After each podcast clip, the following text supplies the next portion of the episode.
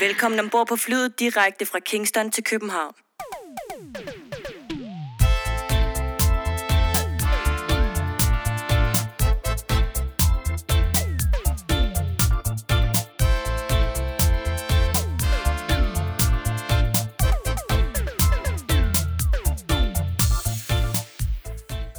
Du har tunet dig ind på podcasten Fra Kingston til København. Historien om reggae i Danmark. Podcasten, som går bag de personer, som har været med til og en del af at forme reggae i Danmark fra midten af 1970'erne og frem til i dag. Vores mission er at give ordet til mennesker, som har gode historier at fortælle, og på den måde skabe et bredt historisk billede af reggaeens udvikling i Danmark. I denne podcast kommer vi til at tale med musikere, sangere, DJ's, selectors, skribenter og journalister, som er og har været en del af dansk reggae-historie. Vi er Jørgen Husum og Lars Larsen. Velkommen til.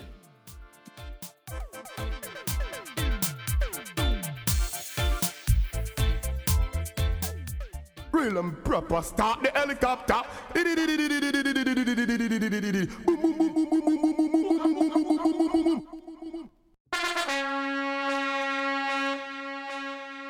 Den allerførste øh, tanke, der øh, falder mig ind, Lars, øh, efter vi er vendt tilbage her, det er, hvor er det fedt at være tilbage, og hvor er det fedt og lækkert at lave podcast igen om et emne, som man elsker så meget. Jamen, det er vildt fedt at være tilbage igen. Og vi har jo savnet rigtig meget, også fordi vi brænder så meget for det her. Og, og det gør de, dem, som vi har inde som gæster, har jo også nogen, som rigtig brænder, brænder rigtig meget for musikken og får den bredt ud og, og, og udbrede kendskaben til den. Så det er fedt at være tilbage igen. Og i dag, der øh, talte vi med to mennesker, der øh, er øh, The Young Generation, det er Emma og Andreas, øh, som jo øh, repræsenterer den, øh, den lidt nyere form for, for reggae. Vi gravede ikke ned i deres øh, fortid i starten af 70'erne, det kunne vi jo naturligvis ikke. Men altså, vi satte fokus på, hvor de er hen, hvad er det for en karriere, de har, og hvordan ser de fremtiden. Det var spændende at høre. Det var virkelig, virkelig spændende, synes jeg, og øh, fedt at se de der unge mennesker, deres gå på mod, og deres drivkraft, og øh, deres lyst til at lave en masse ting, og, og deres øh, evner ikke mindst. Altså, for pokker, hun synger godt, Emma, og øh, Andreas fremragende producer. Og fedt, at han bruger øh, live-musikere på sine produktioner og live-blæser, så glæder jeg til at høre et godt interview og nogle fede numre. Det er fedt at være tilbage, det er rart at være tilbage. Vi håber, at I vil nyde øh, det her afsnit. Det er altså med Emma og Andreas. Rigtig god fornøjelse. Big up, Massive and Crew. Her er det Jørgen Husum og Lars Larsen, der byder velkommen indenfor til det 15. afsnit af Fra Kingston til København. Vi er super glade for at være tilbage, efter vi valgte at holde en lille coronapause. Vi mente ikke, at vi kunne lave en podcast af den kvalitet, vi gerne ville, hvis vi skulle overholde de der restriktioner, som galte på det tidspunkt. Men Lars, øh, nu går vi så småt i gang igen. Øh, Men det er jo ikke fordi, vi, øh, vi ser helt bort fra, at der stadigvæk er corona og restriktioner og regler. Vi var jo lidt i tvivl, om vi skulle øh, lave det i dag, ikke? Øh, på grund af restriktionerne netop. Og øh, nu prøver vi, synes jeg, vi prøver os frem og ser, hvordan det går. Og øh, så holder vi øje med situationen her i løbet af februar måned. Så vi tør ikke garantere, at vi, øh, at vi udkommer med et nyt afsnit hver mandag. Men vi prøver os frem og ser, hvordan det går. Lige præcis. I dagens afsnit, der har vi besøg af to personer, som man godt kan kalde for at være en del af The Young Generation. Vores ene gæst, Emma, er en up-and-coming sangerinde, som allerede har udgivet en single, der hedder En dag ad gangen, og som man kan finde på Spotify og andre lignende musiktjenester. Vores anden gæst er Emmas producer, Andreas, som har været i reggae-gamet en del år efterhånden. Andreas, som også går under navnet Youngblood og har været en øh, del af soundmiljøet, og som nu producerer for andre, og så spiller han også bass i Ginkgo Roots med undertegnet og Philip K. Så velkommen til jer to. Tak. tak. Kan I ikke starte med at fortælle lidt øh, om jer selv? Emma, du kan jo starte. Jamen, jeg hedder Emma Chirono, øhm, og jeg er sangerinde, og jeg skriver også sange. Nu sagde vi før, du er up and coming i, i reggae-miljøet. Er du ny? Er, er reggae nyt for dig? At synge reggae, er det nyt for dig? Altså, jeg har jo sunget øh, kor for min moster Wendy i, siden 2018.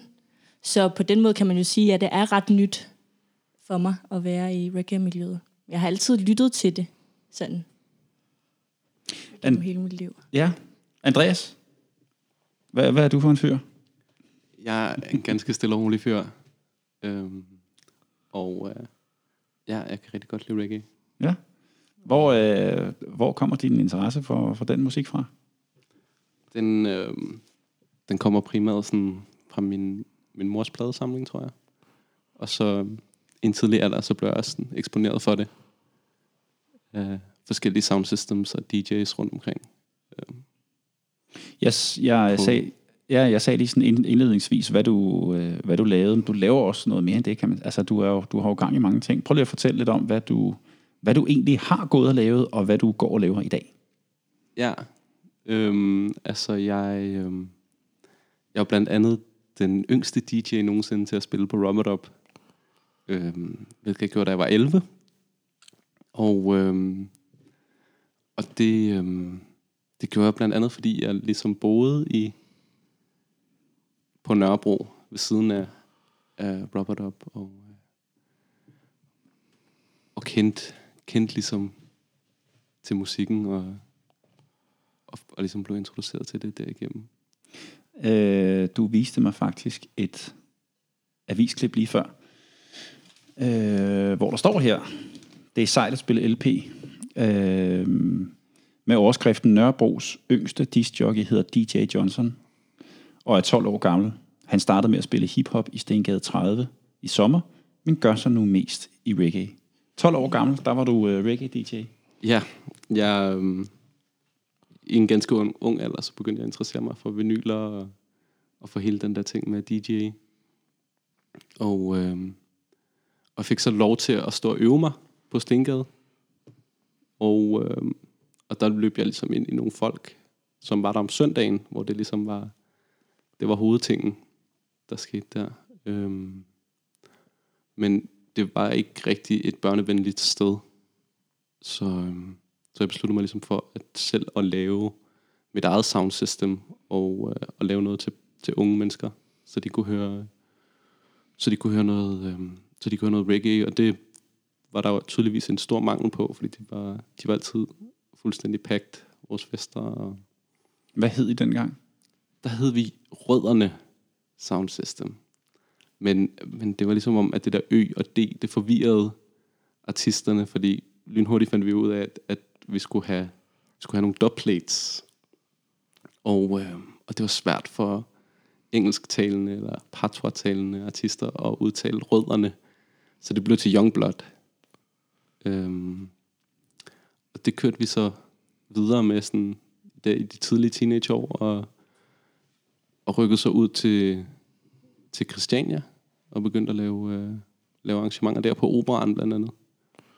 Og øh, så har jeg været producer, lærling for farfar, fra jeg var 15 år gammel. Og, øhm, og i samme sammenhæng også ligesom øh, også lavet koncerter med, med dem, som, som ja, jeg tror jeg var 16 år, da vi, øh, da vi lejede Gråhal første gang på mit initiativ, og fik lavet et stort anlæg ind, og, og jeg hængte plakater op i hele byen for, for en koncert her med Wafande og Farfar og, og Million Styles fra Sverige, som, øh, som havde et rigtig stort hit med Miss Fati Fati dengang. Ja. Og, øhm, og der var ligesom brug for et eller andet til at, at trække folk til, fordi det var ligesom om, at de, de danske navne ikke var store nok. Øhm, men det var sådan, det var lidt, lidt øh, altså jeg var alt for ung til ligesom at kunne tage det ansvar for, for selve hallen, og der, mine forældre var mega nervøse for, ligesom, når kommer der nogle mennesker, og, og hvad med alle de, de folk, der nu skal have penge, og, og så, så på aftenen, så stod der ligesom 2.000 mennesker klar til Fedt. og gerne vil høre reggae, og, øhm, og det, det, hvad kan man sige, det beskriver vel også lidt en tid, der, der var der 2010, hvor reggae ligesom blev gen, genopfundet i folket. Øhm, Fedt. Men arrangerer, arrangerer du det hele selv der som 16-årig, eller er der nogen til at hjælpe ja, jeg havde selvfølgelig... Øh, jeg havde selvfølgelig gode folk til at hjælpe mig, men det var ligesom mig, der arrangerede det. Det er fandme sejt, gået som 16-årig, mand. Ja, det, øh, det hyggede jeg mig også med et par år. Der.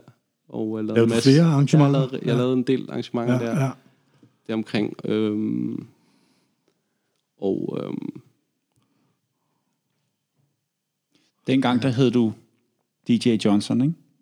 jo, eller altså det gør jeg jo stadigvæk. Ja, okay. Øhm, Øhm, de der Youngblood, det var det sammen med Dunsa og hvad hedder de, Louis og dem der, der, der var med i Youngblood, ikke? jo, Ja. Øh, Eksisterer I stadigvæk som, som Youngblood, eller er I sådan altså... spredt for alle vinde, eller? Vi er lidt spredt, men, men vi eksisterer alle sammen stadigvæk heldigvis. Ja, og stadigvæk gang i forskellige ting.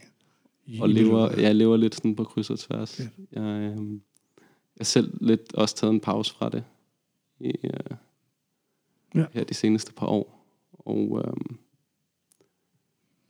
altså det, jamen det, jeg bare vil sige med den der koncert, det var sådan en ret klar afspejling fra, at der var ikke noget dansk reggae, udover ligesom Big Stock og Natasha, der havde, havde formået at etablere sig ordentligt. Og, øh, og det var måske sådan lidt en, øh, et startskud til, at Danmark, øh, at der lige pludselig igen var reggae rundt omkring på diverse koncerter og sådan noget. Mm. Og det skete jo måske sådan lidt som en efterfølge af, af den krise, vi så i 2008, hvor at øh, boligmarkedet, øh, der var en, ja, Cracket. det crackede, og så, øhm, så havde folk lige pludselig behov for, for reggae-musik igen. Øhm, Emma, h- hvorhenne og hvornår starter dit samarbejde med Andreas? Altså samarbejdet starter jo, altså man kan jo sige, at vi møder hinanden til, det var også i 2018, til Bob Marleys fødselsdag, mener jeg det var. Eller var det til, ja, øhm, hvor jeg spiller med min mostre. Ej, kan det være rigtigt? Eller var det til Natasha Remembrance, tror jeg. Øhm, vi møder i hvert fald hinanden der omkring. Nej, det var til Natasha Remembrance-tingen. Øhm, der møder vi hinanden første gang, og jeg viser øh, Andreas noget musik, jeg har lavet sammen med en af mine veninder, Mary Harp, en producer, jeg har lavet noget med, sådan noget hip-hop. Øhm, jeg viser ham, hvad jeg har, at jeg har gang i at lave noget musik, og jeg er interesseret i at lave noget mere. Øhm, og så, jeg bor i Odense på det tidspunkt her, og så går, øh, så øh, ja, så kommer Andreas så på besøg i, i Odense med en CD til mig med nogle rhythms på, og så lytter jeg lidt til det, og jeg finder også lidt på nogle, på nogle ting til det og sådan noget, men det, jeg viser det aldrig rigtigt til ham, så tror jeg, der går måske et, et år eller sådan noget, før at, før at vi starter et samarbejde, før jeg ligesom er klar til, okay, nu vil jeg gerne i studiet, nu vil jeg gerne lave noget på nogle af de her rhythms her. Øhm, ja, det var til Bob Marley, vi- jeg, jeg ligesom Og- fødselsdagen der. Og, og øh, den trio, som du sang med, din moster, det var Wendy? Ja, Er det hende, der hedder Wendy Wonder? Ja det Ja. hed hun dengang, ja. Ja. Okay. Ja. ja. Så der, øh, der møder I to hinanden, og så begynder I så at producere derfra, eller hvordan? Ja, jeg, jeg husker det som om, vi faktisk mødes sådan dagen efter, eller sådan noget, øh, hjemme hos Andreas. Og ja, lærer hinanden at kende, og finder ud af, jeg husker det, vi hørte noget, øh, vi hørte Public Enemy, jeg tror Andreas prøvede at finde mig, hvor jeg var, jeg hørte rigtig meget hiphop på det her tidspunkt, rigtig meget trap. Så ja, vi prøvede at finde hinanden, og hvad vi godt kunne lide, og sådan, ja, startede ligesom op derfra. Og så begyndte jeg at komme ud i studiet der i Vandløse, og ja, har vi ligesom eksperimenteret derfra, hvordan vi kan lige arbejde sammen. Og Hvor, hvor meget har I øh, lavet sammen indtil videre? Jeg ved jo godt, at I har jo lavet en del, men, men prøv at fortælle noget om det øh, arbejde, I har lavet. Hvad, hvad ligger der klart? Der, vi ved, der, øh, jeg ved, der er et nummer på Spotify, som vi skal høre mm. om et øjeblik. Men der er vel mange andre ting i støbeskeen. Ja, det er der jo. Altså, vi er jo i gang med at lave sådan et lille album. Så der er jo vel ved at være 10 sange, som er, altså, som er færdigskrevet, og som bare skal laves færdige. Ikke? Så vi er godt i gang, vil jeg sige, på det her år, vi har arbejdet sammen. An- Andreas, som, øh, som, øh, som producer for Emma, hvad, hvad er det, du... Øh, hvad er det, du synes, Emma hun kan, som du kan bruge til din musik? Jeg synes, hun, øh, hun synger fantastisk. Og, øh, og det, det passer jo meget godt indover. Så, så behøver jeg ikke selv at skulle gøre så meget. Fordi at, øh, at det kan hun. Og, øh, og så har det så også vist sig, at hun, øh, hun synger nærmest endnu bedre, når hun står på scenen med en mikrofon i hånden. Og, øh, det er jo også en rigtig stærk kvalitet at have som artist. Skal vi ikke høre et nummer med dig, Lisa, og vi kan, øh, så vi kan høre, hvad det er for noget? Jo, det skal vi da. Øh, skal vi høre en dag i gangen? Yes. Lad os gøre det. Det gør vi. Den kommer her. Kæmpe banger. Hvornår er den produceret, og hvornår er den lavet? Den er produceret sådan under, under stadigvæk... Hvad er det? er det, det, er jo, øh, det er jo i 2020. Det er 2020. Okay, den er fra 2020. Ja. Ja. Okay. Den kommer her, det er Emma med en dag ad gangen.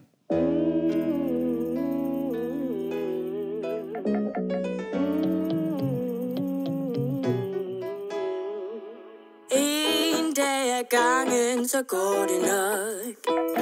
Livet er hårdt, og vi vil gøre det godt. Tag den med ro, tag de fødder op. Hvad skal du nå for at få det godt her?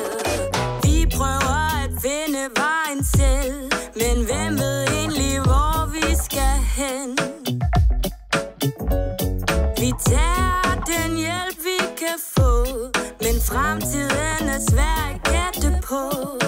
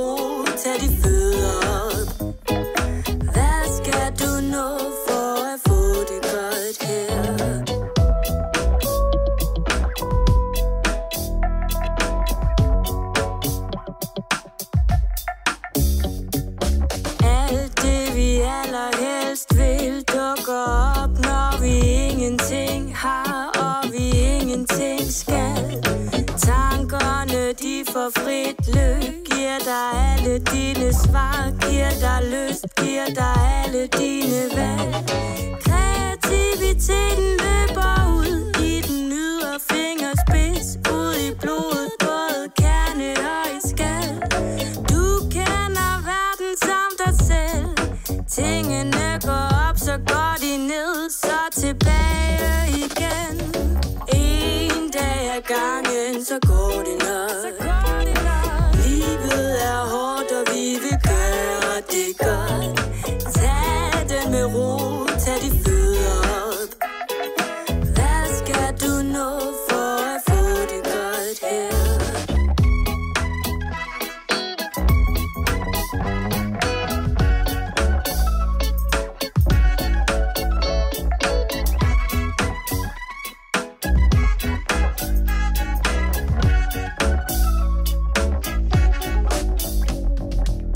Her lyttede vi til en dag ad gangen med Emma, og øh, det er, så vidt jeg ved, jeres øh, første single, der, der er kommet ud af, ikke? Som Det ligger er på. Spotify. Ja. Og så, så nævnte de også, at øh, I har lavet 10 sange allerede. Øhm, Mm. hvornår og hvordan øh, bliver, har I tænkt, at de skal de bliver udgivet? Øh, bliver det på Spotify og de andre digitale tjenester, eller kommer der også en fysisk format? Jeg tænker, at det bliver på ja, streamingtjenester. Ja, ja, ja, og så, altså, vi er jo stadigvæk i, øh, i en fase, hvor vi finder ud af alle de der ting, og jeg er jo helt ny i det, så jeg skal finde ud af, hvordan finder jeg penge til at lave det overhovedet helt færdigt og sådan nogle ting. Ja, altså, ja. Så øhm, ja, det, altså, så tænk, har vi snakket om at lave øhm, en single med nogle af sangene på os og sådan noget. Altså, så vi, har, vi snakker stadigvæk om nogle ting. Jeg ved ikke, om, hvordan, hvordan Andreas har det med at sige de her ting. Der, der, kommer en, øh, der kommer en syv af din vej, Lars Larsen. Fedt, det glæder jeg mig til. Blandt andet med det her nummer på. Fedt. Ikke? Det glæder jeg mig til. Og øhm, ja, så har vi også en, så er der også en B-side til, Cool. ja, som vi... Vi har ikke lige sådan helt øh, fast besluttet os for, hvad B-siden skal være endnu. Men, men Spændende. Ja. Når Kommer man, lidt af hvert. når man hører nummeret, så er det jo øh, øh, virkelig en ørehænger. Altså, Jo, tak skal og, du de, have. og, den, øh, og, og den er også poppet. Hvad er, hvad er jeres sådan, ambitioner om, hvilken vej stilen skal være? Skal det være P3-venligt, eller skal det være underground, eller mainstream? Hvad, hvad, hvad er jeres tanker om det? Altså, jeg tror ikke, jeg har egentlig ikke gjort mig så mange tanker om lige præcis det, men jeg tror bare, jeg har en meget poppet stil, når jeg øh, sådan synger melodier og laver melodier, også, også teksterne jo. Jeg har jo lyttet rigtig meget til sådan noget Justin Bieber og sådan nogle ting, som jeg har været inspireret af også. Så altså, det er, jeg er jo bare sådan lidt poppet lyd generelt. Jeg ved jo, Andreas, at meget af det, du laver, det, det er jo... Altså, der er vi henne i roots-genren, ikke? Jo, One Drop. Og er, det, er, det, er det den vej, du prøver at, at påvirke Emmas musik til at, at gå hen? altså... mm, Nej, det vil jeg ikke sige. Jeg, øhm, jeg laver jo bare den musik, jeg føler for at lave. Og, øhm, og nogle gange så... så øhm, hvad kan man sige, på det her album, der... Øhm, det har vi så blandet, sådan så Emma, hun kommer ind og finder, altså, finder også noget kærlighed i de, de, de, det musik, jeg har lavet, men også selv skriver nogle sange, som vi så laver et arrangement til, øh, til at passe til. Så det er sådan en god blanding. Og så finder du musikere rundt omkring til at indspille instrumenterne. Ja, altså, jeg arbejder jo, øh, jeg arbejder jo meget sammen med, med blandt andet Tormod lige nu. Øhm, og, øh, Ja, og dig også. Øhm, og på det her nummer har jeg, har jeg også øhm, haft Ejgil og Laurits på horn, som man kan høre. Ole Brockmann Ja. Inden her, som, øh, som spiller guitar. Tormod også på, på både keys og guitar. De der blæser, det er dem, der normalt spiller med... Er det dem fra Guiding Star? Nej, øh, altså trombonespilleren er. Okay, Ja, øh, trombonespilleren er. okay, ja. Øhm, og så Justo på bas, som også øh, spiller eminent godt, og Jonas fra, som spiller med i Guiding Star på trommer. Så, men det er jo lidt en anden boldgade, end, øh, end det, de har, det, de laver. Øh, kan man sige. Men du sagde jo, før vi tændte for mikrofonerne her, at øh, du gerne vil prøve at lave noget, der også henvender sig til, til os ældre reggae-fans, blandt andet mig. Øh, altså udover at det både skal være øh, i ørefaldene og, og lidt øh, måske henvendt til P- P3-segmentet, så også ramme nogle af, af de gamle reggae-fans. Ja, altså... Ældre hedder det. ja, altså det er ikke, øhm, det er ikke nødvendigvis sådan, så vi prøver at lave noget, der, øh, der rammer de ældre, men, øhm, men jeg føler, som jeg sagde til dig inden, at, øh, at det er noget, som også ældre mennesker kan relatere til på en eller anden måde, så det ikke kun er reggae for, for børn eller unge, ja, men, ja. men også har en appel til, til ældre mennesker. Øhm, men det er jo det er ikke sådan noget, jeg tænker ind i, hvordan vi laver tingene. Det, eller lidt, kan man sige, men det er jo Emmas stemme, bare som sådan, der er sådan, tænker jeg. Synes Ja, ja, jeg i hvert fald. ja. Øhm, Jeg kunne egentlig godt tænke mig at høre lidt om øh, jeres inspiration. Hvem I er inspireret af. Emma, øh, hvor kommer din inspiration fra? den kommer jo fra, altså jeg, det kommer jo fra Natasha, helt klart. Altså det, det er noget af det første reggae, jeg har lyttet til. Det er faktisk det første. Altså sådan, det hørte jeg, da jeg var ni år gammel eller sådan noget. Og det er ligesom det, der har hængt ved. Og så har jeg været inspireret rigtig meget af min mostre selvfølgelig. Øhm, ja, og så er jeg nu jo ved at lære genren at kende, øhm, og lære forskellige artister at kende og sådan. Øhm, så ja, jeg bliver måske mere inspireret altså, af stemningen og ligesom den vibe, jeg får af det. Øhm, ja. Så man kan sige, du er jo på en eller anden form for rejse nu. Mm, ja. Øhm, hvor du suger til dig af alt, hvad du øh, hører, og hvad folk kommer med, og lader dig inspirere det. Helt klart, ja. Altså, jeg er virkelig... Øh, ja, jeg ved ikke, hvordan jeg skal forklare det bedre, end at ja, det er virkelig sådan... Øh, jeg lærer rigtig meget lige nu. Og også ved at møde alle de mennesker. Andreas han er jo vildt god til at øh, og, øh, ligesom introducere mig til mange mennesker, som kan lære mig noget. Og, øh, ja, og det, jeg suger virkelig bare til mig lige nu. Alt, hvad jeg kan. Hvad med dig, Andreas? Hvor, øh, hvor øh, og hvem er du inspireret af? Øhm, jeg tror, jeg er meget inspireret af sådan hele den, den æra af musik, der ligesom var måske efter Rocksteady og øhm, Altså Og den sådan- tidlige reggae. den tidlige reggae fra, sådan, fra 69 til 273 deromkring. Ja, ja.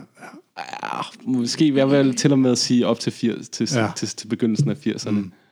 Øhm, og øhm, altså det, som jeg også på en eller anden måde har prøvet med det her nummer, var at skabe det, øh, det gyng, der lige pludselig opstod fra Scar til Rocksteady til, til reggae, eller sådan, hvor at det jo sådan på en eller anden måde er alle tingene, der bliver blandet lidt sammen i det her nummer, ikke?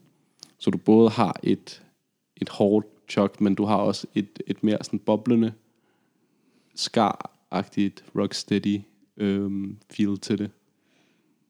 Ja, det synes jeg faktisk præger det nummer. Øhm, og det er en rocksteady feel. Ja. Øhm, og, og jeg synes også bare, det var spændende for mig ligesom at la- prøve at lave et nummer, sådan, Nå, okay, det var det her, de ligesom gik igennem, og det var det, der blev til reggae, eller de to ligesom det, der var før. Og sådan. Så vi også øh, lige nu i hvert fald i gang med at eksperimentere med at lave nogle soul-ting også, og ligesom prøve at fange det, det chok der, som jo som også var ligesom en af grundstenene til, til, til den musik, vi hørte. Øhm, der er nogen, der siger, mener, at det var på grund af, af dårlige radiobølger, der ligesom gjorde, at det chok lige pludselig blev hørt anderledes. Eller sådan. Og det, øhm, det forstår man, synes jeg, på en anden måde, når man selv prøver at sidde og lave det. Ja. Så øhm, Øh, Emma, øh, du har jo taget et nummer med, som, øh, som vi skal høre. Et nummer, som har en, en betydning for dig. Øh, hvad har du taget med? Hvad skal vi høre? Jamen, vi skal høre Declaration of Rights med Johnny Clark, fordi at det netop, altså nu er i den her tid, hvor jeg er ved at lære rigtig meget om reggae, der, der synes jeg ligesom, det gav mig en, en følelse af, at okay, jeg forstår det her. Altså, jeg forstår, øhm, der må gerne være et budskab, der er, det kan være hårdt og svært, øhm, men samtidig er opløftende, hvilket jeg også prøver på at gøre med min musik. Altså, og få, altså det giver en eller anden form for fællesskabsfølelse, øhm, som inspirerer mig rigtig meget. Jeg synes, vi skal høre det. Det er øh, Johnny Clark med Declaration of Rights.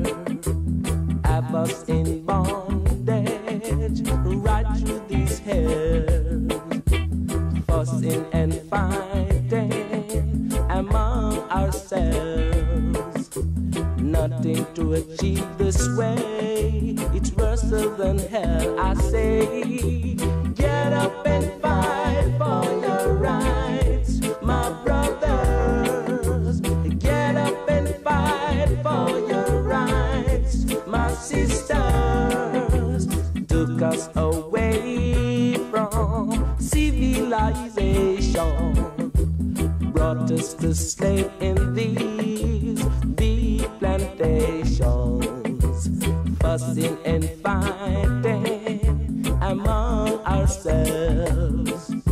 Nothing to achieve this way, it's worse than hell. I say, get up and fight for your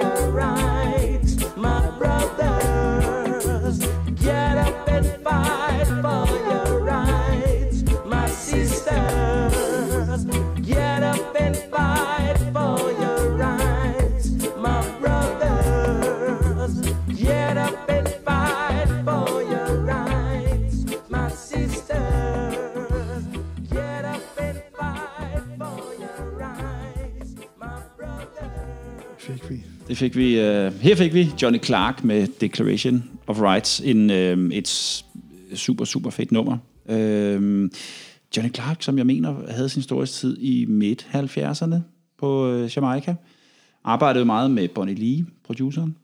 Øh, og jeg tror faktisk, han blev Singer of the Year i 75 og i 76. Og han er stadigvæk aktiv.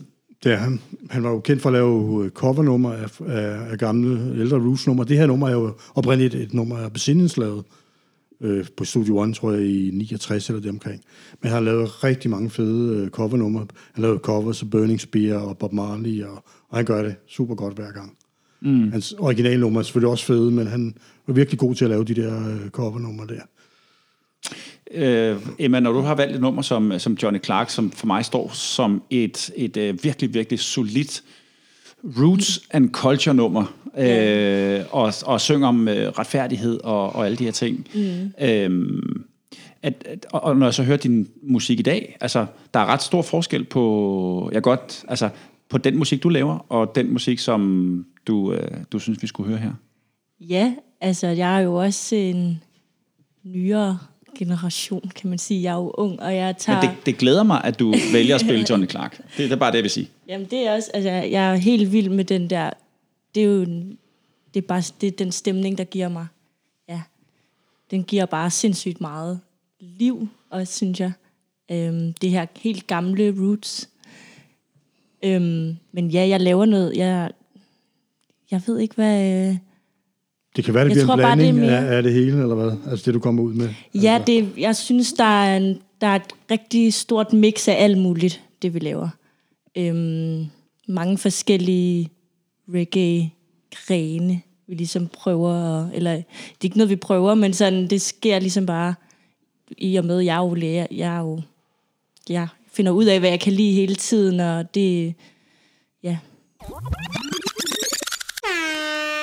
Andreas, du har også taget noget musik med, som vi skal høre. Prøv at, fortælle- prøv at fortælle om, hvad, hvad, hvad du godt vil høre. Ja, øh, jeg har ønsket at høre et nummer, der hedder By All. For All. Øh, af Akibeka. Som, øh, Det er ham fra Midnight. som er ham fra Midnight, ja. Og, øh, og Geeks of the lavede Akibeka. Øh, Han døde for ikke så lang tid siden. Han døde for ikke så lang tid siden, og det er Desværre. heller ikke så lang tid siden, at han, øh, han ændrede sit navn til Akibeka. Og, øhm, og han har dog stadig formået at udgive et eller andet 3-4 albums hvert år. En enorm produktiv mand. Og øhm, det her er øh, et nummer, jeg hørte første gang på Vestindien i det studie, det var lavet, hvor de sad og arbejdede på det. Og, øhm, og det kommer fra et album, der hedder Portals, som, hvad kan man sige, alle sangene handler ligesom om nogle portaler for hele menneskeheden. Og, og det var sådan, det var min introduktion til ham. Øhm, og der var, jeg fik så to albums mere med fra studiet, øh, som de gav mig, ligesom de tre CD'er. Øhm, hvor den ene af dem blandt andet var iTunes Reggae Album of the Year 2007, øhm, som hed Beauty for Ashes, som igen også havde sådan et gengivende tema igennem alle sangene, øhm, om ligesom at skabe noget smukt ud af asken, og, øhm, og så et øh, andet album, der hed Right True, som ja, også igen gennemgående tema med at gøre det rigtigt ig- igennem tingene. Øhm, er det, er det rigtigt husket, at øh, de, dem, der producerede både Midnight og Akibeka, øh, hvad hedder det, Akibeka var iGrade? altså, øh, Hedder det ikke det? jo, øhm, det, det iGrade øh, Records har blandt andet produceret for Midnight og Akibeka. Men øh, som sagt, så udgav han i gennemsnit 3-4 album om året. Øh, fra sin første udgivelse med Midnight i 99, tror jeg. Så, øhm, så de har jo været i hvert fald øh, ja, en 80 albums, som ikke kun er udgivet med iGrade, men lavet i mange forskellige sammen, sammenkomster. Lad os prøve at høre nummeret, og så bagefter så snakker du lidt om, hvorfor, øh, hvorfor du har valgt lige præcis det nummer. Det er altså Akibeka med By All for All.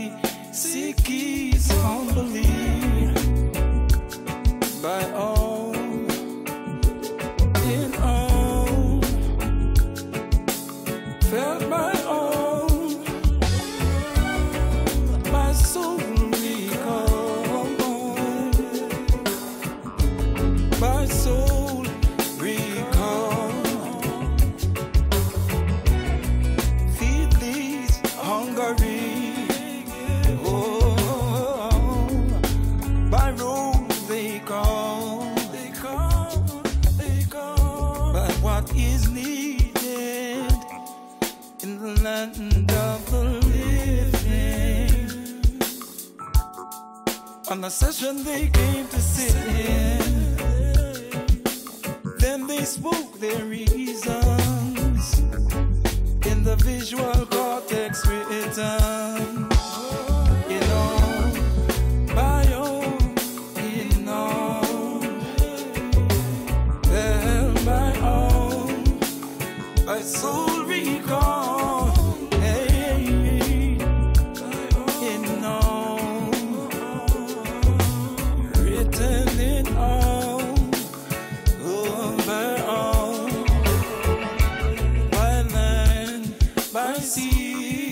by land, by sea,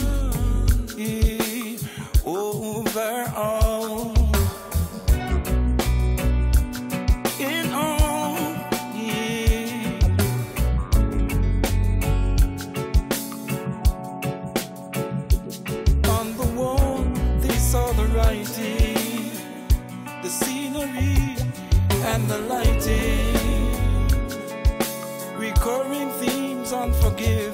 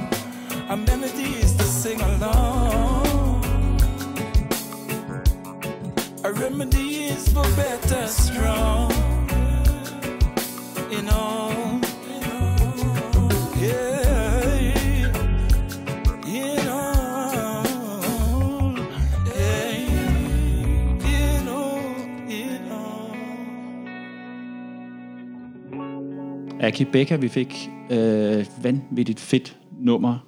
Meget soulful. Øhm, Andreas, du, du øh, sad og fortalte lidt om før, øh, eller vi snakkede vi også om inden nummeret, at han øh, jo desværre døde i, hvor var det, efteråret? November. Øh, det var november. Øh, 19, ikke? Nu er Jo. på 19. 19. November 19. Ja. 4. november, tror jeg. Har man nogen idé om, hvorfor han døde? Jeg synes ikke, at jeg har hørt nogen sådan historie om, hvordan han døde. Nej, altså um, officielt set tror jeg, jeg ved ikke, hvad historien er. Øh, præcis, jeg har hørt et eller andet sted, jeg ikke kan forklare noget om, om kidney failure. Men, øh, men jeg har også hørt, at det ligesom skulle, at der ikke var nogen grund til at lave nogle større ting ud af det, fordi han bare var død. Og, øh, og det var ligesom det, at han ikke var der mere, der betød noget på en, på en måde. Ja. Men, øh, men der er jo, der er jo, du fortalte også om, der er jo nogle, eller der går nogle historier omkring, altså hvor, hvor, hvorfor, skal, hvorfor skal man ikke øh, tale om, hvad han døde af, og øh, ja, der er mange. hvorfor skal der være sådan noget hemmelighedskræmmeri om det? Øhm, det tror jeg er respekt for hans familie. Øhm, men øhm, det kan, altså man kan jo sige, i forhold til, at han har lavet så meget musik, og de ting, han taler om, også i sin musik, jo øh, giver en en, en form for følelse af, at når, men hvorfor var det, det skete med ham? Og hvorfor er det, at det sker med, med så mange af de her Bob Marley og Peter Tosh og Garnet Silk og Tennis Saw og Dennis Brown, at de, sådan, de forsvinder. Mm. Øhm, og, og det er jo en, øhm, Prøv- det, er jo, det er jo en mærkelig, ja, Jamen, prøv, prøv, prøv at fortælle den historie, som du fortalte før. Den her med, der er også en teori, der hedder et eller andet med Marianernes kalender, og han blev taget fra jorden, så han ikke skulle opleve ja, altså, øhm, pandemien. Og, Ja, Alt at han øh, simpelthen havde efterladt sig en, øh, sin, øh, sin arv, var ligesom klar. Men ja, at øh, teorien går på, at, øh, at Maja- Ma- Majernes kalender ligesom udløber i, øh, i 2012, og øh, den etiopiske kalender havde 2012 der i 2020. Og øh, at, ja, at hans sjæl ligesom skulle, øh, skulle videre inden det. okay, så arbejdet på jorden, det var gjort, og, og så skulle han videre. Ja. Mm. Det, sådan, ser jeg, sådan må man jo se, det er jo aktualiteten, ikke? Ja. Så, Du fortalte også, at øh, du var til stede i studiet, da de indspillede den her... Øh, jeg var Ja, ikke til stede, da de mixede det. når, da, Ja. ja. da de mixede det, var... Ja. Okay. Øhm, de har simpelthen et øh, Anchor Aqua Studios, tror jeg det hedder. Aqua Studios, som ligger i, på St. Kreuz, Ja. som er en helt fantastisk stu- studie. Øhm, man, kan, man kan tage ned og indspille en plade i, eller... Eller var du der selv i forbindelse med, at du skulle indspille noget, eller Nej. kom du bare forbi? Jeg var der eller- ligesom bare for at lære Ja. og se, hvad de, hvad de havde gang i. Og, ja. ja, så havde de gang i det her nummer. Jeg synes, vi skal høre noget mere musik. Øh, jeg kunne godt tænke mig at høre noget af det musik, som, øh, som I har lavet, produceret. Mm. Øh, øh, både noget, som, øh, som du synger på, Emma, og som du har produceret, Andreas. Hvad skal vi høre?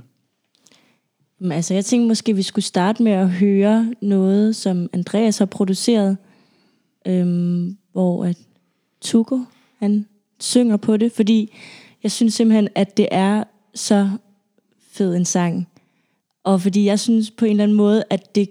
Øhm, ja, det kunne, det kunne være en ny måde at lave reggae på, så de unge også forstår det, fordi jeg har haft en lang periode, hvor jeg bare kun har lyttet til trap, og jeg synes, at hans stemme på det her, på en eller anden måde, øhm, ja, kunne være, en, kunne være en ny måde at lave, øh, altså at synge på. Det er sådan lidt robotagtigt.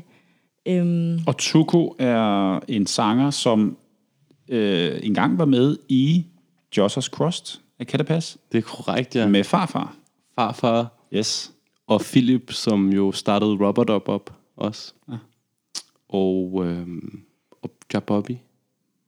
Okay. Ja. Jeg ved ikke, om det var lige præcis... Jeg tror måske bare, det var farfar og Philip, der var Joss's Cross, og så var de ligesom featuring. Okay. Men lad os, høre, lad os høre det. Det er med Tuko. Hvad hedder nummeret? Det hedder Something's Missing.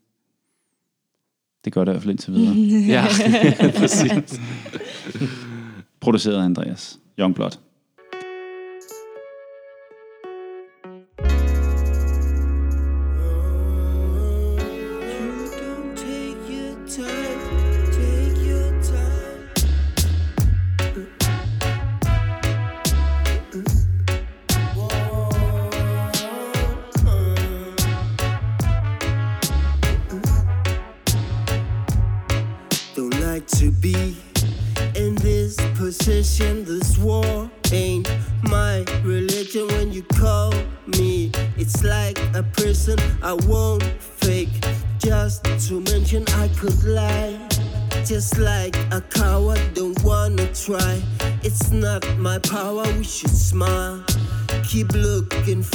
Forget the time, not count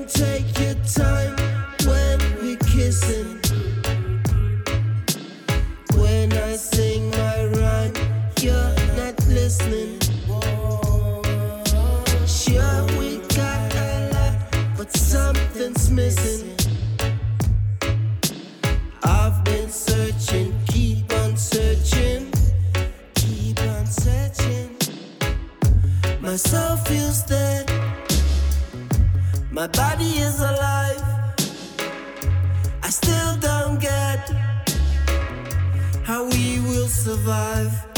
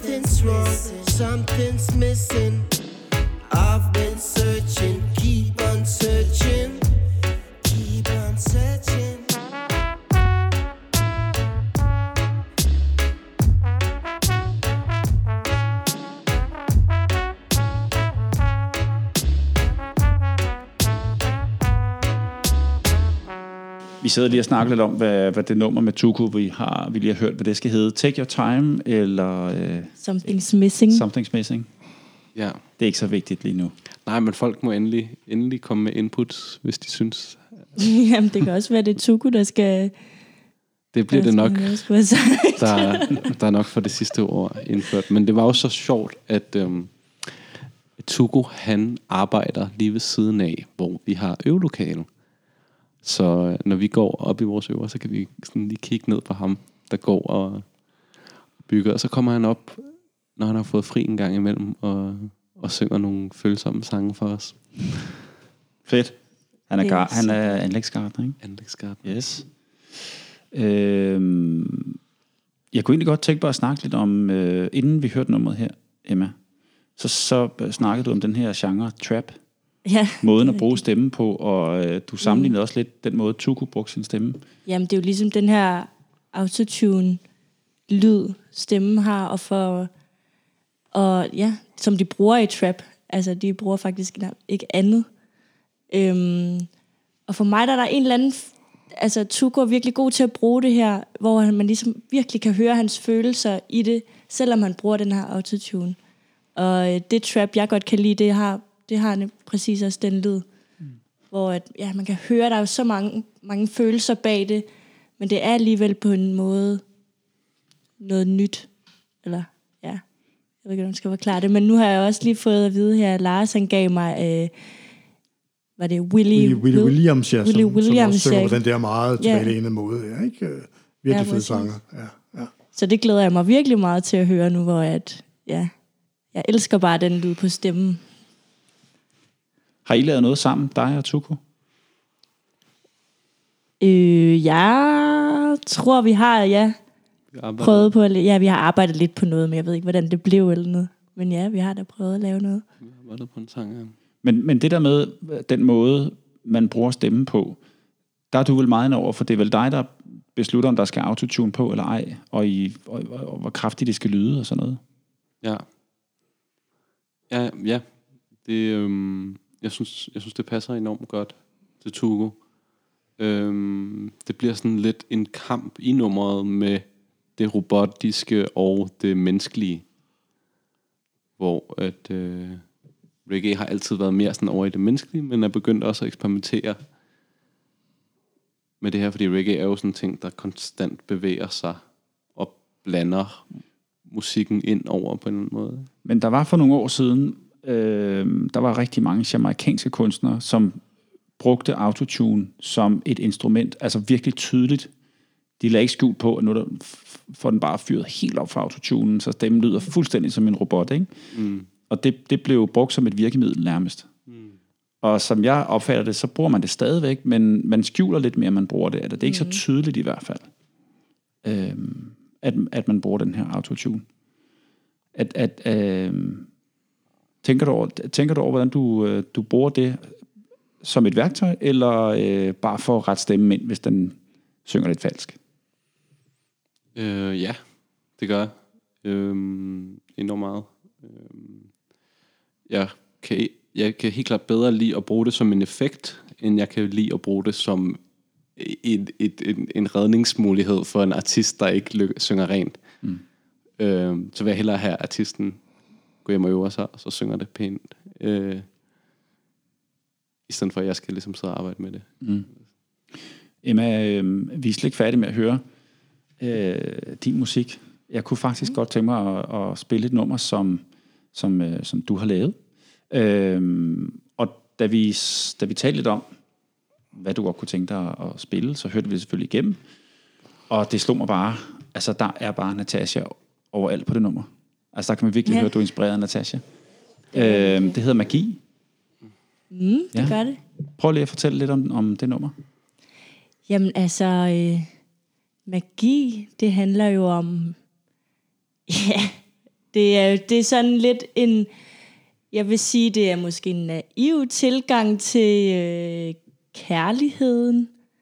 At øh, man ligesom får en eller anden følelse, og så bliver den bare altså helt vildt overdrevet. Og man har, ja, altså, den handler jo om en person, man ikke engang har mødt. Altså, øhm, ja, så det er ligesom, øh, det er ligesom, det er måske en lidt ung og dum tilgang til kærligheden, vil jeg sige.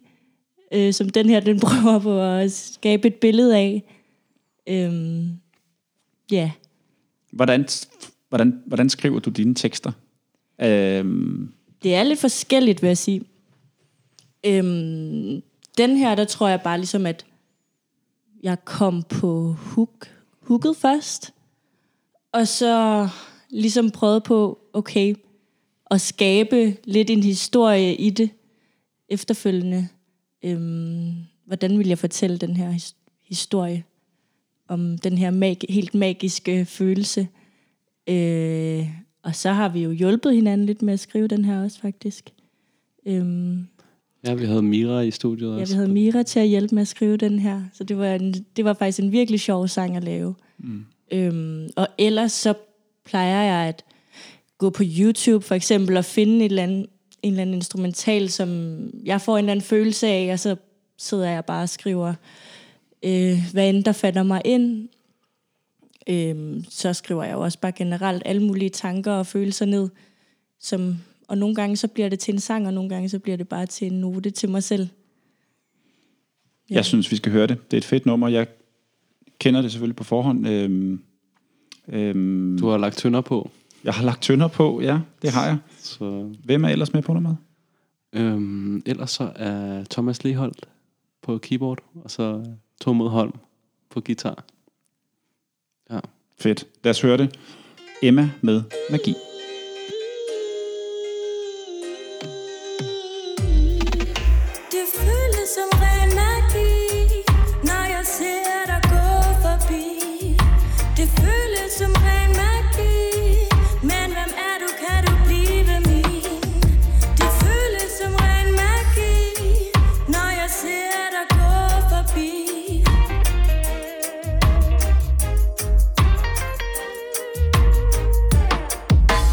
Står du der igen, og endelig skinner solen ind Lyser op i min krop og mit sind.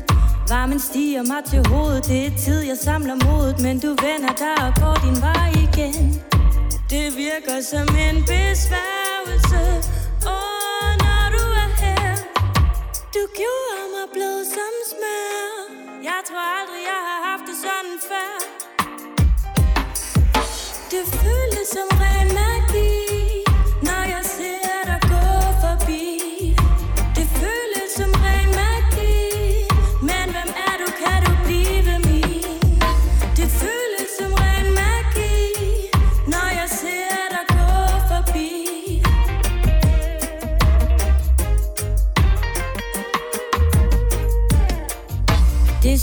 er det er glæden, du lyser op på gaden. Kan slet ikke kigge andre steder hen. Vækker noget inden i mig, noget siger mig, den er sikker. Håber på, jeg fanger dine øjne igen. Det føles naturligt som blomster, der går.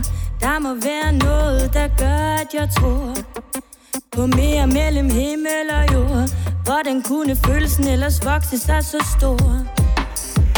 Det føles som ren mad.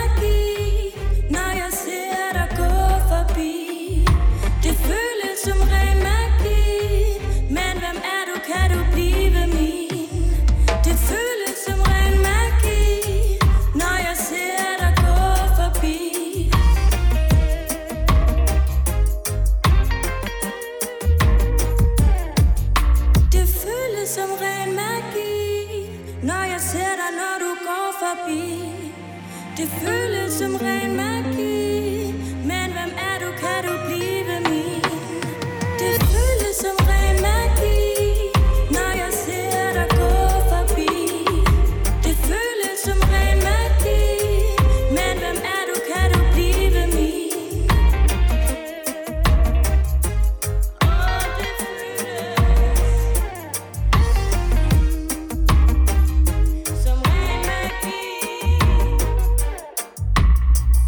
her hørte vi Magi med Emma, et helt nyt nummer, som ikke er udkommet endnu. Øhm, og så havde, vi nogle, har jeg nogle tanker omkring det, vi laver her med den her podcast her, at øh, vi dokumenterer jo øh, øh, historien om reggae i Danmark, og mange af dem, vi har haft med indtil nu, har været nogen, som går langt tilbage i historien. Øh, og i dag har vi jo ja, helt øh, øh, unge, ja, unge mennesker med, som, som står for alt det nye, den nye generation. Og som du siger, Andreas, så dukker der jo hele tiden nye ting op, og, og nye navne, og nye stilarter og sådan noget. Og det synes jeg jo, det er jo virkelig opløftende for os øh, ældre reggae-fans, at der hele tiden kommer nyt til. Og, og der er I jo øh, en del af det heldigvis, så det er jo en fed ting, I laver Ja, der. det kan man, det kan man jo sige. Altså, vi er jo nogle, nogle friske skud her på stammen. En ting, jeg også synes er enormt øh, sådan bemærkelsesværdig, er, at reggae-musik altid har fundet på nogle nye måder at lave musik, som så har blevet både ved at tage ting fra mainstream, men mainstream musik har også taget fra reggae og dancehall især. Så hvis du hører danske trap, hip-hop artister, jamen, så har de nærmest alle sammen et dancehall-nummer i dag. Hvilket jo var meget væsentligt anderledes fra førhen. Men der er ikke så mange af dem, der har et reggae-nummer. Øhm, hvor at det tror jeg sådan lidt har ændret sig på en eller anden måde, ved at øhm, i stedet for at, at hvad kan man sige, lægge reggae og hip-hop trommer sammen, så, så nu går de over og laver dancehall og blander det med trap og, og den stilgenre hvor jeg tror, at vi vil gerne prøve at give det sådan vores moderne bud på både at tage noget gammel reggae og, og få pusset det lidt op mm. på en måde. Sådan moderne roots reggae, ikke? Er Jo. det, ja, I gerne vil frem til. Ja. Yes. Ja. Men stadigvæk med en masse live-elementer også, som giver det det der. Ja, det er super fedt, at uh, I bruger rigtige blæser på jeres numre og, og live musik og sådan noget. Det giver en, en, en, uh, en bestemt feel. Det gør det. Det er fedt. Det er nemlig rigtig fedt. Øh, Emma, hvad kunne du godt tænke dig, at der kom ud af det her projekt med dig og med Andreas? Altså, for, hvad, hvad vil I gerne med det? Altså, ja, jeg får sådan lyst til at fortælle om, øh, da jeg var, jeg tror jeg var 11, der var jeg til en reggae-festival i Silkeborg. Og der havde jeg simpelthen bare, det første gang, jeg nogensinde har følt mig sådan høj af at høre musik. Og jeg kommer aldrig til at glemme den der oplevelse der af at høre reggae, og af at være i den der stemning. Og jeg har virkelig lyst til at holde liv i det, og give andre mulighed for at få, kunne få den samme følelse af at høre reggae, som jeg fik dengang. Fedt. Mm. Silkeborg Reggae Festival i... Jeg tror, det var i 2009. Ja, Ja. ja. det var i 2009. Stor ting. Fantastisk. Det var en kæmpe ting. Ja. Ja. Så smukt også, at når, når, det er meget nemt at mærke den energi, når, når en masse folk ligesom mødes med det formål. Hvor at man til dagligt måske godt sidder lidt hver for sig på kryds og tværs af hinanden, og, og det kan være svært på en eller anden måde, og så sådan finde det fællesskab, der er, ikke? Ja, lige præcis. Altså sådan, der er virkelig mange, altså i hvert fald, jeg ved ikke, om jeg måske lige er i sådan en mellemting, hvor at, altså mange unge mennesker, de har ikke så meget en fæ- altså fællesskabsfølelse længere. Man er meget foran sin telefon og sin skærm, og jeg kan i hvert fald mærke, at jeg har savnet at lytte til reggae. I hele 2019 har jeg næsten ikke lyttet til det, og det kunne jeg bare mærke var sådan, det, det, det dræbte bare min øh, energi på en eller anden måde. Og jeg har virkelig brug for det i mit liv, for at kunne have en eller anden, ja, en følelse af noget positivitet, og, der, ja, og noget opløftende. Og det er virkelig det, jeg føler der. Jeg, jeg tror ikke, jeg er den eneste, der har det på den måde, og derfor vil jeg gerne have mulighed for at give det til dem, som ligesom har brug for det, som jeg har. Er der så planer om, at øh, når nu det hele det åbner op igen, at I skal ud og optræde? Ja, det er der helt klart plan om. Altså, der skulle jo gerne komme noget mere musik ud, og det vil vi da rigtig gerne ud at spille. Jeg elsker at stå og spille. Vi har også spillet nogle enkelte her, øh, nogle enkelte siddende koncerter. Vi spillede, vi havde fire, fire, jeg tror, vi havde fire udsolgte kon- koncerter på operan, som, øh, Ja, lige op til coronanedlukningen der. ja, til den, Jeg har aldrig spillet så mange koncerter i mit liv, som jeg gjorde lige op til der fra september, oktober, november, december. Havde jeg havde både med Chilang, min gruppe, jeg har med min mostre der, men også med, med Emma Cherono og med Andreas. det var faktisk sådan, at vi startede med at spille med, med Chalang, og så fik Emma lov til at synge et par af vores sange. Og så øhm, efterfølgende var operan så, så øhm, interesseret i det, vi lavede, at de gerne ville have os på. Igen og igen og igen, så vi spillede der Hver nærmest måned, hver flere gange om måneden. Fordi de virkelig sådan, okay, det her, det, det vil vi gerne støtte. ja. Jeg glæder mig i hvert fald personligt til at høre øh, mere fra jer i fremtiden. Jeg glæder mig også til at spille trommer på det. Ej, det er så Det er dejligt, du fedt, du gider. gider. Øh, nej, det bliver spændende at følge jer og se, hvad, hvad I kan drive det til. Det er... Jeg kan virkelig godt lide musikken, og som jeg også sagde tidligere, det er jo meget det, du laver, og den måde, du lyder på, Emma, er virkelig øh, en Natasha revival, nærmest. Mm. Øh, man kan virkelig høre din Ej. inspiration derfra. Øh, det er ret fedt. Det er meget var- synes jeg. Øhm, det har været rigtig, rigtig hyggeligt at have på besøg og høre jeres øh, historie og om jeres, om jeres arbejde og det, I laver. Øhm, Tak fordi vi må komme. jamen det er da klart. Vi er ved at nå øh, den time, som øh, vi har. Det kunne være sejt at sige, at nu skal vi gøre plads til nyhederne. Men, men det, det, Vi har da godt siddet og læst nogle nyheder op, som vi lige finder på ud af det blå. Det er jo, det er jo også, der er nyheden, ja, kan man sige, i hvert fald her øh, på det her lige præcis. skud. Der er, Lige også, øhm, der er også en masse unge drenge nu her, jeg har lagt mærke til, som begynder at lave, øh, producere selv. Også mm. at lave steppers og nye sound systems, der, der dukker frem. En øh, besked i ny og næ, øh, med et henblik til at få Emma til at lave en dubplate. Og, fedt. og, og det virker da som, for mig set i hvert fald, som noget sådan, okay, det her det er nogle tegn på, at måske er det samme ved at ske igen, som der skete efter krisen i 2008, med den her øh, træng til lige pludselig at have noget musik, der kan give en en, øh, en opløftende sjæl. Ikke? Øhm, vi plejer jo faktisk at spørge, nu er jeg altså blevet et rusten, fordi det er et stykke tid siden, vi har lavet det her.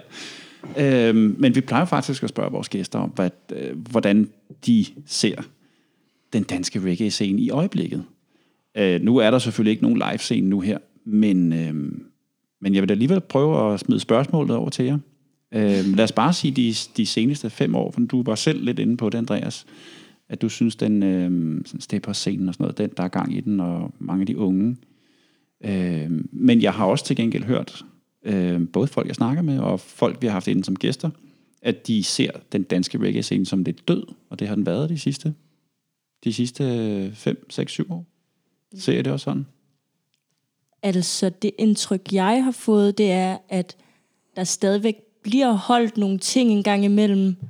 For eksempel øh, det der Natasha Remembrance og Bob Marleys fødselsdag og sådan noget, men der er ikke rigtig nogen nye ansigter.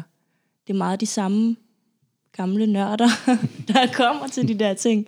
Altså, det er i hvert fald det indtryk, jeg har fået.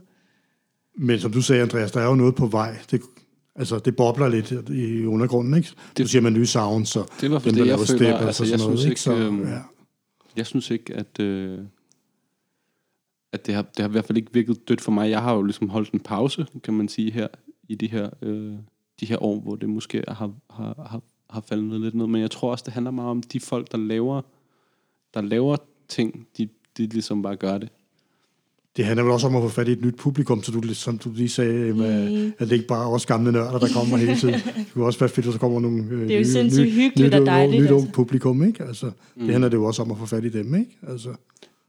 Jeg tror meget, det er måske et personligt aspekt lige pludselig, at folk mere sådan fra person til person, om jeg synes du egentlig, måske har du godt af at høre det her, eller sådan, fordi alt musik er netop tilgængeligt via Spotify, hvor der kommer 2.000 numre ud hver dag. Så det kan være lidt svært at holde styr på, hvad det er, man skal høre. Mm. Øhm, og øhm, ja, og det er mere tilgængeligt også, så det er heller ikke sådan en sjælden, den har ikke den, der, ligesom den der sjældenhed, man mødes omkring. Øhm, ja, Man kan håbe, at øh, når man nu må øh, afholde koncerter igen, at det så får et ordentligt los i røven, og der er rigtig mange, der kommer ud øh, og får spillet og får optrådt, og, øh, og det, gælder jo, det gælder jo alle genrer. Ik- ikke kun reggae, naturligvis. Øh, det glæder jeg mig i hvert fald meget til.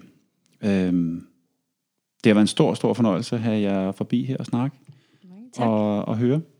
Øhm, men det var altså, hvad vi nåede i den her omgang. Vi øh, godt sige tak til jer, Emma og Andreas, for at være med i dag og fortælle jeres øh, historie. Kan man følge jer nogle steder på de sociale medier? Man kan følge mig på Instagram, bare som Emma Cherono. Det er C-H-E-R-O-N-O. øhm, der er mange, der har problemer lige der, så derfor vil jeg lige er- stave det for det var bare et spørgsmål om tid, før de lærer det. Tænker jeg i hvert fald. Håber jeg. At så kan man grine lidt tilbage om dengang. øh, og man kan følge mig og Tormod. Øh, Tormod tegner. Øh, vi har et, øh, et samarbejde kørende, der hedder Eternity. Og øh, det staves e turn T-U-R-N.A og .t. Ja. Det skal ikke være nemt. Nej, det skal det ikke. Hvad er det, I- hvad er det I laver?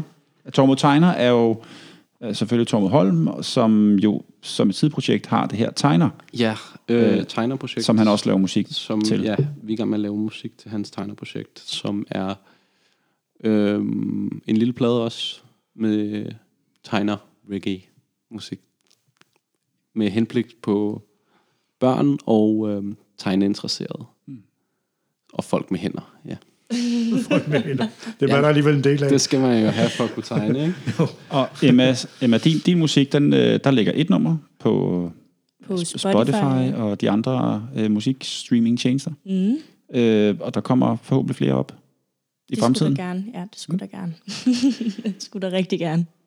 I kan som sædvanligt følge os på Instagram på fra Kingston til København og på Facebook. Vi er ikke så skide aktive på Facebook, øh, Lars. Øh, men det er vi til gengæld på Instagram, så øh, slå, slå vejen forbi der. Gå ind og giv os en øh, kommentar, og, øh, og giv os gerne et spørgsmål. Husk, vi udkommer med et nyt afsnit hver mandag på Apple Podcasts, Spotify, Google Podcast og på vores hjemmeside fra kingston til DK. Med det forbehold, som vi jo altså sagde indledningsvis, at øh, vi øh, forholder os lige til situationen og ser, hvad der kan lade sig gøre. Men altså, vi vil jo gerne udkomme, som vi plejer hver mandag. Øh, men øh, vi kan ikke lige garantere, at det bliver hver mandag i øjeblikket, som situationen er nu, men vi må se, hvad der sker. Tak til Jonas Bæk for teknisk support. Øh, husk lige at gå ind og give os nogle stjerner ind på iTunes, fordi på den måde så kommer vi lige lidt op i, øh, i feedet og bliver lidt mere populære derinde. Tak for nu. Tak fordi I lyttede med, og husk at fortælle din nabo om denne podcast, så vi kan komme ud til endnu flere lyttere. Vi høres ved i næste afsnit af Fra Kingston til København på genhør, og husk, skal vi sige det i kor? At Reggae skal ud til folket.